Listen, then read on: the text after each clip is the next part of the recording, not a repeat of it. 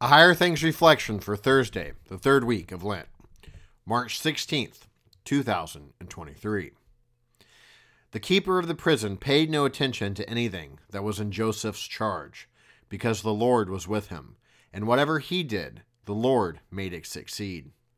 Genesis 39, verse 23. In the name of Jesus, Amen. Whatever Joseph did, the Lord made it succeed. Joseph, of course, being the guy wrongfully imprisoned, but, like, really successfully. I wonder if Moses smirked as he wrote this stuff. If it wasn't for this verse, we could have an inspiring when life gives you lemons pep talk. Roll with the punches, make the best of it. But this happened because the Lord was with Joseph. This is the Lord's definition of success, too. I'd rather be a normal guy lots of people ignore than the second most important person in the prison. It might be something to consider before quoting an out of context Bible verse about God having a plan for your life. I'm not saying He doesn't, I'm saying you might not like it. The Lord doesn't measure success by power over this world, but by the salvation within it. The Lord measures successes by the cross.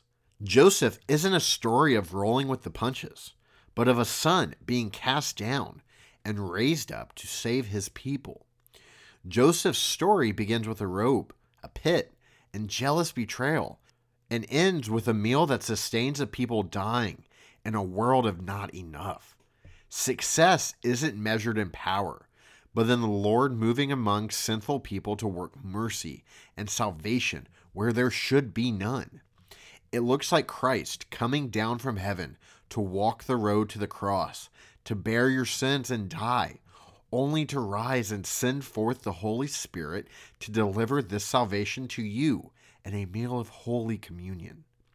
Jesus, being in control of the nation of Israel without bearing the cross for her, is no success at all. And for you, the Lord doesn't mark success in wealth or power or the things of this world that pass away but by keeping you in faith now, through death, and unto the same resurrection. Look to the word for that. In the name of Jesus, Amen. Come, thou incarnate word, gird on thy mighty sword, our prayer attend. Come, and thy people bless, and give thy word success, and let thy righteousness on us descend. LSB 905, verse 2. I thank thee, my heavenly Father, through Jesus Christ, thy dear Son, that thou hast kept me this night from all harm and danger. And I pray thee to keep me this day also from sin and all evil, that all my doings in life may please thee. For into thy hands I commend myself, my body and soul, and all things. Let thy holy angel be with me, that the wicked foe may have no power over me. Amen. Our Father, who art in heaven, hallowed be thy name. Thy kingdom come, thy will be done, on earth as it is in heaven. Give us this day our daily bread, and forgive us our trespasses, as we forgive those who trespass against us. And lead us not into temptation, but deliver us from evil. For thine is the kingdom, and the power, and the glory, forever and ever. Amen.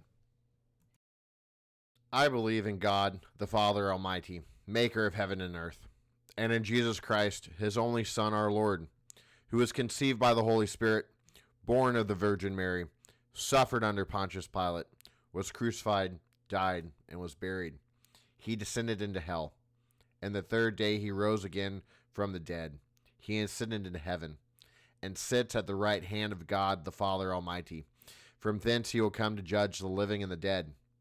I believe in the Holy Spirit, the holy Christian Church the communion of saints, the forgiveness of sins, the resurrection of the body, and the life everlasting. Amen. Christ's words are often taken out of context and misconstrued in society. Learn how to understand and share the true meaning of frequently misunderstood words of Jesus. And Jesus said what? Now available from Concordia Publishing House.